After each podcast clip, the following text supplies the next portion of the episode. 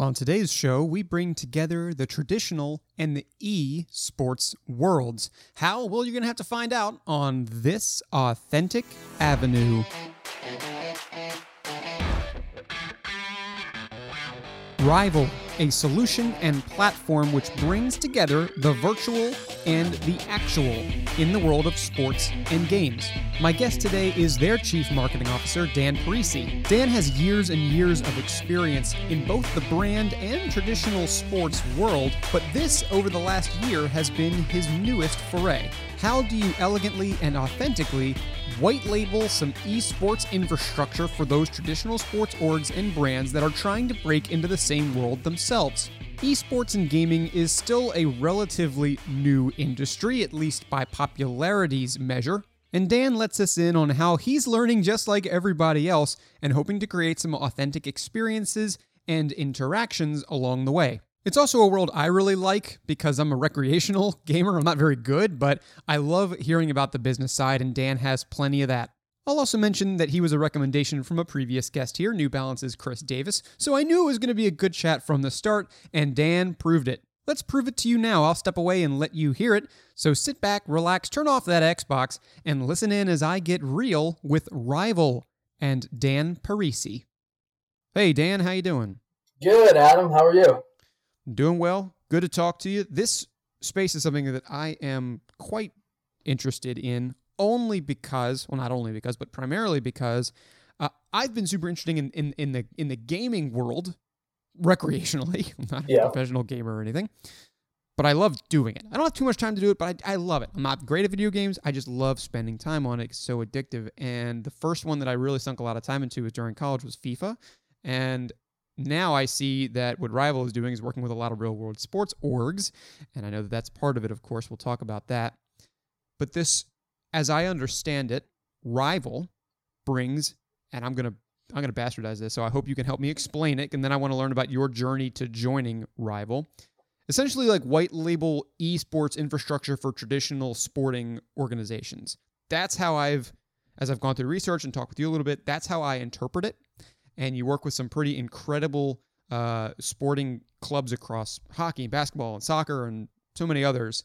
Why was this the right next step for you right now? It's obviously a hot space, but I want to know more of your personal story, because you joined roughly just almost a year ago. Yep. But prior to that, you had plenty of experience in traditional sports. Why go virtual? Yeah, absolutely. So good question. I mean, you got the explanation of Rival pretty well down. We are a white label enterprise solution for organizations and brands. So not just teams and professional sports organizations, but really brands, media, any organization that has a fan base or a consumer base to engage, with the massive global audience of gaming and esports.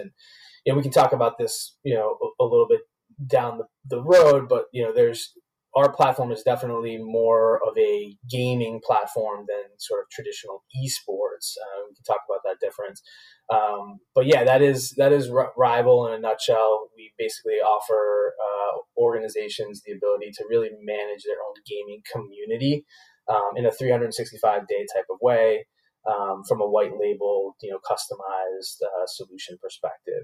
And we are lucky enough to have, over the last, 7 to 10 months, onboarded about 20 professional or sports organizations across NHL, NFL, EPL, MLS, etc. So it's been a fun almost year, as you said, coming from the traditional sports marketing space. Excuse me, and I've certainly learned a ton along the way. So, I'll tell you a little bit about the reason why I'm here and my story coming in. So I have spent my entire career in traditional sports and entertainment marketing, both with a couple of agencies, as well as on the team side. I actually was a marketing director for the Chicago Fire MLS team for about 4 years. And about last year around this time, as the pandemic kind of set in, I was coming up on a decade at an agency called Scout Sports and Entertainment, which is the sports marketing arm of Horizon Media. And I got a call about this company called Rival, and what they were building from a technology platform perspective in the gaming and esports space. And obviously being part of the traditional sports marketing space, you know, I was very familiar with the rise of gaming and esports. And, you know, although I am not really a gamer and didn't have like a ton of expertise necessarily in the space, we had done a couple of deals with esports teams and clearly was a space that we were starting to get more active in. And, you know, as I explored the opportunity and did some homework on the competitive landscape, I really felt like I understood how organizations could leverage the technology to create their own gaming communities and really kind of make it a digital extension of their brand. And, you know, you mentioned at the top here that it's a lot, you know, a lot of our clients are professional sports organizations, and that's true. And really, you know, I kind of looked at my experience in the traditional sports marketing space and I said, this is a really interesting solution for a lot of sports organizations, right? Because at the time, you know, they're trying to navigate the pandemic and answer questions like, you know, how do I engage with my fan base in new ways that doesn't require butts and seats or live events? And, you know, how do I take care of my corporate partners with new assets that aren't redundant and, you know, to what they already have in their deals? And I realized that this was, you know, really a kind of a perfect turnkey solution for them to accomplish both things. So, you know, with that type of filter on, I made the decision to make the move because I really felt like there was something here. And, you know, fast forward almost a year later and things are going really well. You know? Yeah, that was going to be my next thing. It's like, how's it been then? I mean, yeah, it's been good. Riding the wave or what's good? Yeah, no, it's been good. I think it's been validating in a lot of ways for me personally, because I did... You know, I expected that the teams would listen to, you know, what this could do for their business and have a lot of interest in it. Because I think a lot of sports teams, Adam, like they were sitting there thinking, you know we need to do something in the space, right? But, you know, I don't know how to do it, or I don't have the resources to commit to it right now. And we had this story that we could go to these teams and pull on the traditional sports marketing experiences of executives like myself and others on the executive team that have joined, which is another kind of key aspect of this company that I really like, is that we didn't come in as, you know, folks with a ton of gaming experience. We came in with people on the you know, with brand experience and media experience and traditional sports marketing experience, and came in and started kind of speaking the language of, you know, some of our partners and really explaining kind of what this could do for their brand. So it's been validating. It's been really good. It's, you know, like any, you know, startups or early day companies, it's been a grind, and it's been, you know, you sometimes make mistakes and then you quickly get better because of them. And all of that's been, you know, really rewarding, I think, along the way. That side of it, I can completely relate to. Building something new, learning along the way. Yeah. Done it a couple times in my time, doing it right now. But what is particularly interesting here is what you just said about the background in gaming. You said yourself, you're not really a gamer. You got a hell of a lot of experience with regards to traditional sports. My guess is that many of your colleagues have the same. And that makes me wonder how you are learning almost in lockstep with how brands are learning how to get in here. Obviously, you're doing it as the CMO of a company that provides that experience and platform for them. But what I believe and what I've observed is that many, many brands' approaches to gaming are to sort of fit it into the way that they've just done other things.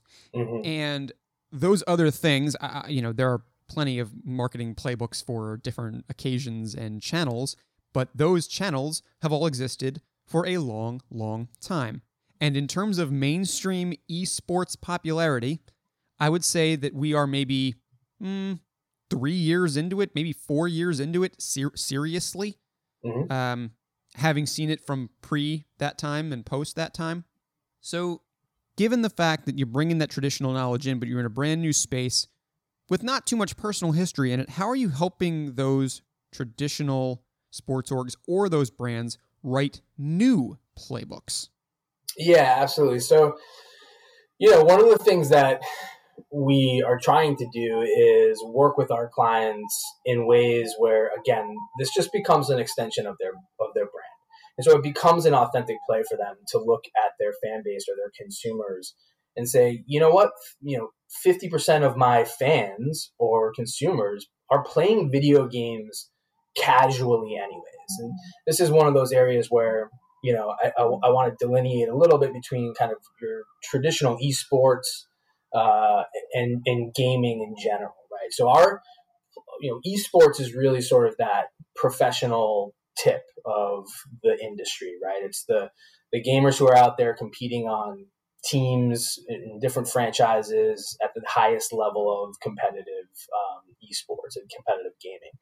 And then everybody else, people like yourself, as an example, you're playing games, right? Connecting with other people and playing some games over the weekends and staying in touch with friends, just in a casual basis. And really sort of what our platform does is allows those organizations who have a fan base that are already doing these things casually to provide an environment and a community for them to, to join and to actually generate rewards, and experiences and prizes, that are relevant to that team that those people are passionate about, and do so in kind of an organic way, right? And the other thing about this is that there are lots of players on these teams that we're working with that are also, gamers, right? So there's that connective tie there that makes this an organic way and an authentic way for these teams to really, engage with their fan base in a new type of way. And from, the perspective of experience in the space, luckily, we do have some executives that have traditional industry experience. Paul Brewer, our CRO, actually came to us from ESL over the last 6 years, obviously a giant player in the space. Totally. And so, we're working with our clients to say, hey, look, this is supposed to be an extension of your brand. It's your fan base, a new way to engage with them. And we are working with them to make this authentic for them, right? So we're a B2B company. You could say we're a B2B2C solution, if you will, right? We exist to connect our partners to the gaming world and enable them to grow their own communities. And so we're helping them to do that. But each one sort of manifests itself in its own way, right? There are some partners that want to, just do programming that is E for everyone, or maybe only the game that's endemic to their brand, like an EPL team doing, FIFA only or something like that. And there are other brands and clients that want to branch out and do things that, speak to a little bit more edgy genres, et cetera. So it definitely manifests itself in a lot of different ways. And we're there to try and help our clients do it in a way that's authentic for their fan base. I'm glad to hear you use that A word a lot. Certainly, that's one that I enjoy. Thank you for thank you for drawing it back there. Certainly, we'll talk about that in a little bit, especially as we round out, because I do like to collect these sorts of definitions and manifestations of that word as I build this catalog of perspectives out. And this is a niche in which I'm particularly interested. So I will touch on that again. But what I'll ask before that is something related to the recent, which is that esports, as you've undoubtedly taken notice of over your time at Rival, has absolutely exploded. Now, pandemic helps with that, right? For example, I'm a big NASCAR fan. Doesn't happen often. There aren't too many NASCAR fans that are also involved in this heavy marketing world unless they're in that sport. But they were, for example, the first one to not only go back to live events, which, say what you will about that, but also the first to go fully virtual and have all of its participants actually go virtual with them. It doesn't hurt that it's a really good replication of the real world product, but regardless, other sports followed a little bit, but certainly the esports verticals of those businesses took off because what were people doing other than playing video games, especially if they're in a certain cohort and demographic? Right. You probably saw that rocket. I saw that rocket. Now we're in 21. Jabs are going into arms. We're starting to crest this wave a little bit. What do you foresee for the balance of this year, whether it be in keeping momentum or continuing to build on the momentum that you saw last year? Right. Yeah, so a couple things. First is kind of going back to my point before about esports and gaming. I think that certainly in 2020, because of the pandemic, you saw a massive surge of global gaming revenue because people were at home during the pandemic looking for ways to stay connected socially and pass the time, and the esports teams of the world, however, they actually didn't necessarily grow quite as much as the rest of the video gaming industry did, and primarily it's because a lot of those esports franchises also rely heavily on live events, and a lot of those events went virtual, or a lot of game titles and traditional esports actually didn't run tournaments for a long time, so you had a lot of loss of revenue in ticket sales and in merchandise, and sort of even viewership of some esports went down a little bit. And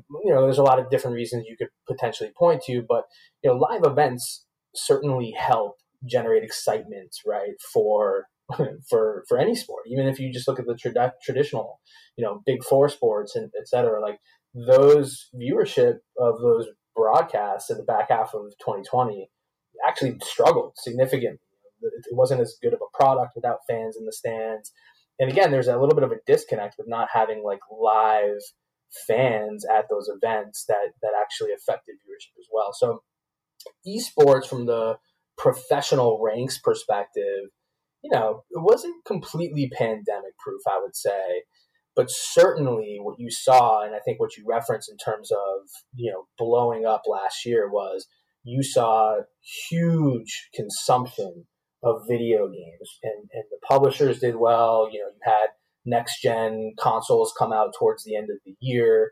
You had companies like Twitch and Facebook Gaming and YouTube Gaming. All of that consumption of that content was up, and people were sitting around playing video games. And so from my perspective, what I saw in 2020, even though, professional sports franchises, the esports franchises took a little bit of a hit because of the lack of live events, I think you saw a year of complete, or of mass adoption, really, of a lot of video games, right?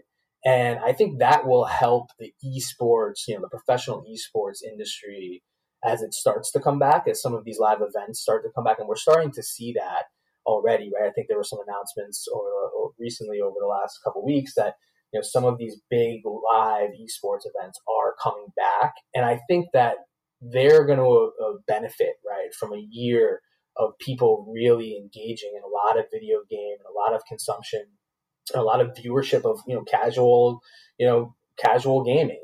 And I think that they will certainly, start to kind of turn around a little bit towards the end of this year. It'll be interesting to watch how that happens and how those professional esports teams come back. But what I like about the last year for us, if I can bring it back from a selfish perspective, is that, our platform is really supplemental to the, professional esports competitions, right? Our platform is really focused on those casual and recreational gamers, right?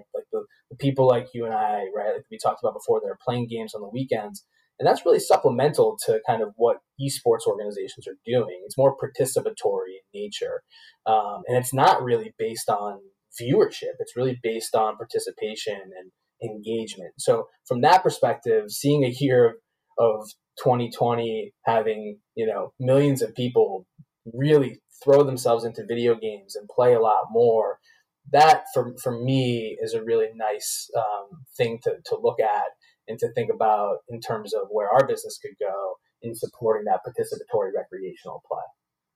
That could be a completely great, let's say, avenue towards building your authentic connection with people. And weekenders like me probably can benefit something. I don't know. I'm not going to benefit a lot of skills on the sticks there, but there's certainly value to be discovered and to be manifested. This is a good turn into a question I like to ask a lot of people, but I'm really interested from you because it's just a relatively new world that we're in here, and you seem to be at the center of it in terms of, gosh, I'm not sure how to say it except to say esports is kind of a gold rush, and it seems like you're selling a shovel, and that's great. That's what I would want to invest in. But at the same time, you got to make these experiences, as you said at the top, authentic for the traditional orgs and the brands that wish to join and wish to get their name in there. Yep. I haven't seen that done super, super well yet, except for in a few cases. For example, there is a small club out there in Europe called Stevenage FC. I don't even know if I'm saying that correctly, listeners. I'm not sure if you even know the club. It's not the biggest club out there, but they gained notoriety in the esports world because of the popularity, I believe, and I'm really simplifying this, of their kit.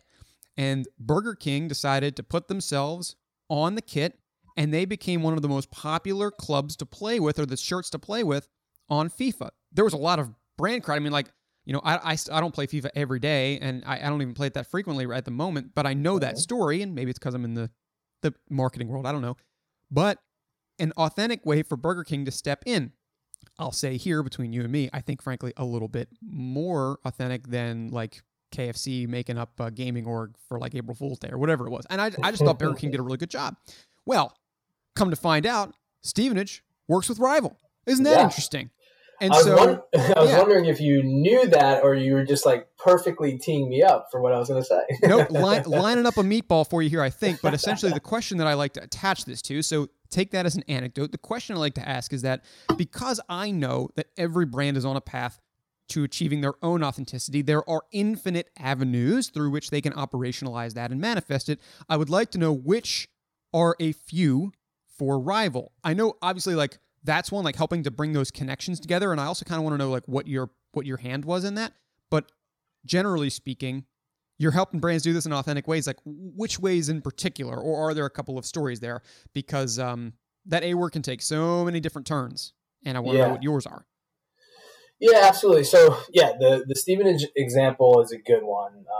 They, you know, obviously got a lot of notoriety for that FIFA integration, and this is an example of the organization also saying, well, you know, how can I continue to kind of engage my fan base in this way?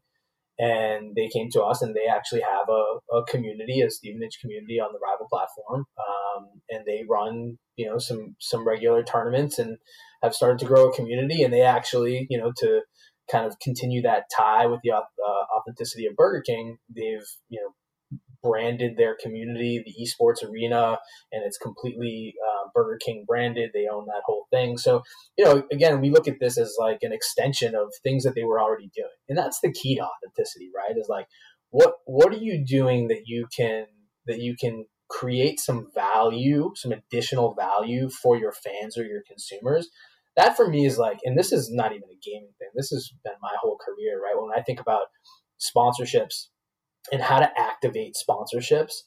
The key to activating sponsorships is working with your partners that you're sponsoring and providing value to their fan base in a way that fits your brand, that's authentic to your brand, right?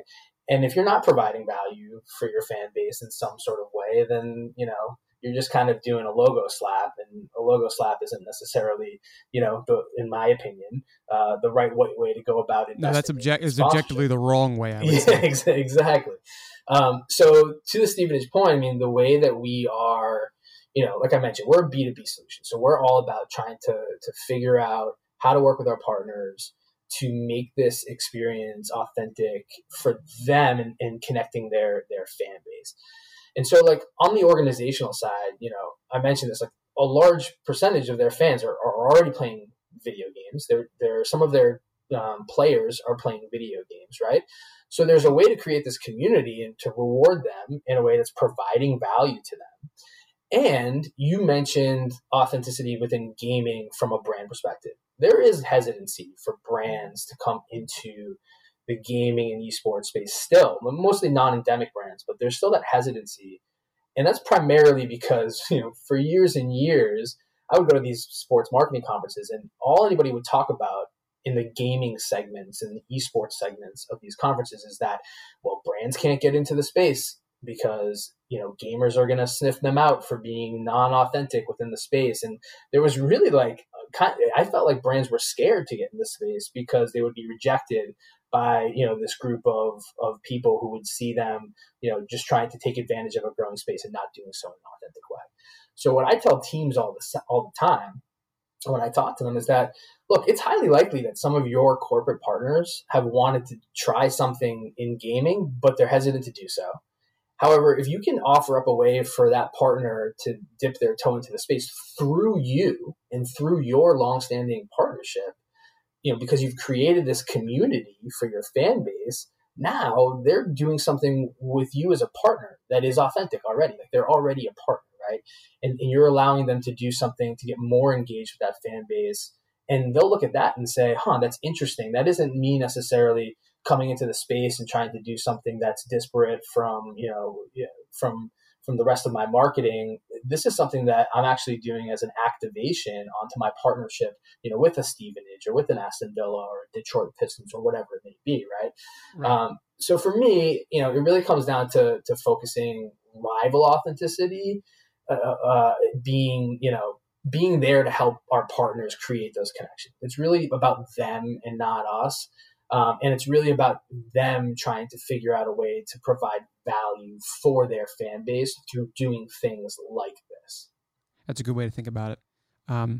How do you create specific value? It's like, I mean, it's just like anything else, but you say quite rightly that, yeah, the brand slap is not the right way to do it. Everybody's going to have their own unique way. And that's the heart of what I pursue here, is that everybody's got their own unique way to make their authentic path shine through. And actually, the way that I round these out is to ask the leaders that I get the pleasure of talking to, like, how? And how is a big word, right? It's a tough question. And actually, this last question is going to be pretty big, but it's simply advice-based, because you've been here for about a year, but you have a long, long history of acting in this world and finding the right path forward for all sorts of brands, not just Rival.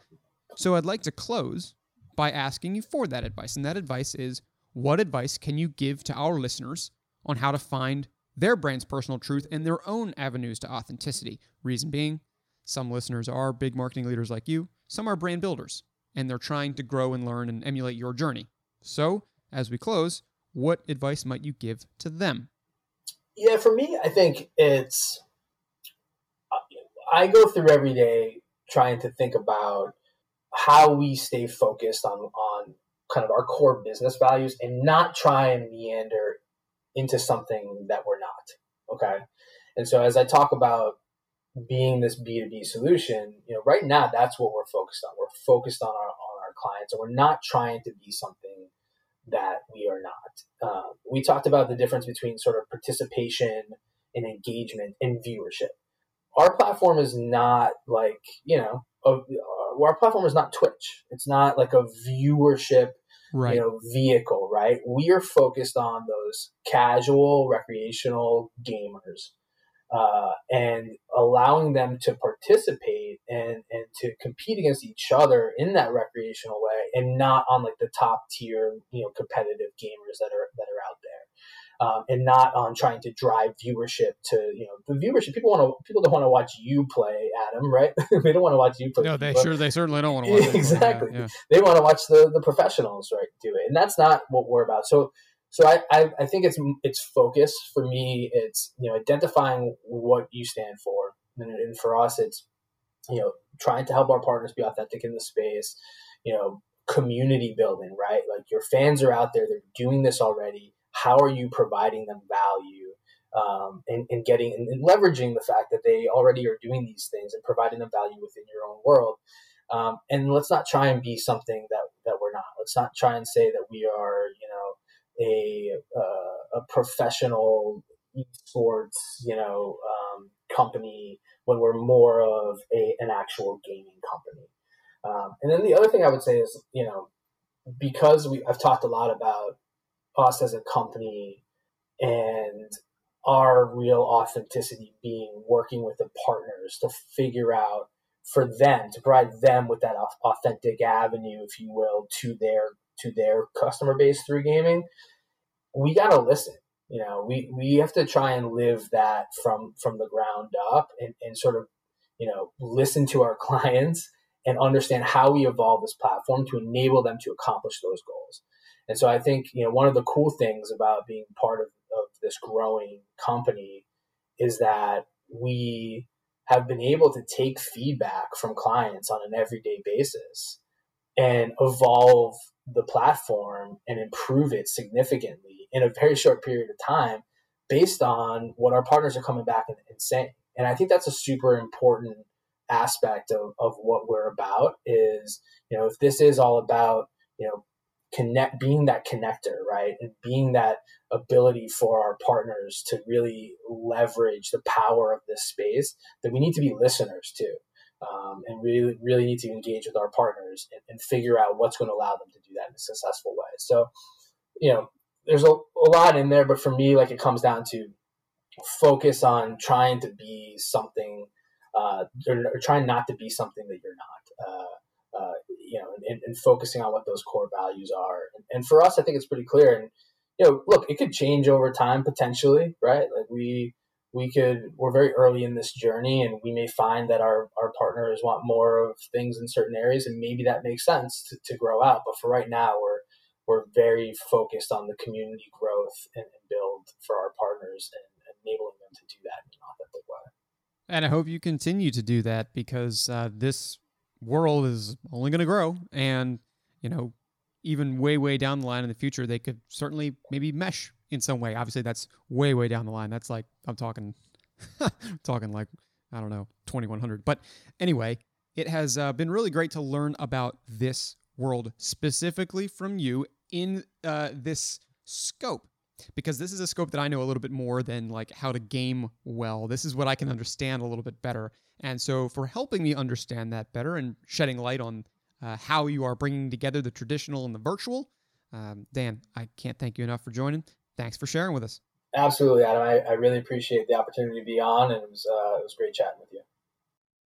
It's worth noting as an end cap to that Stevenage story that the CMO of the overarching brand that includes Burger King here in the U.S. recently moved to another CMO role at Activision Blizzard.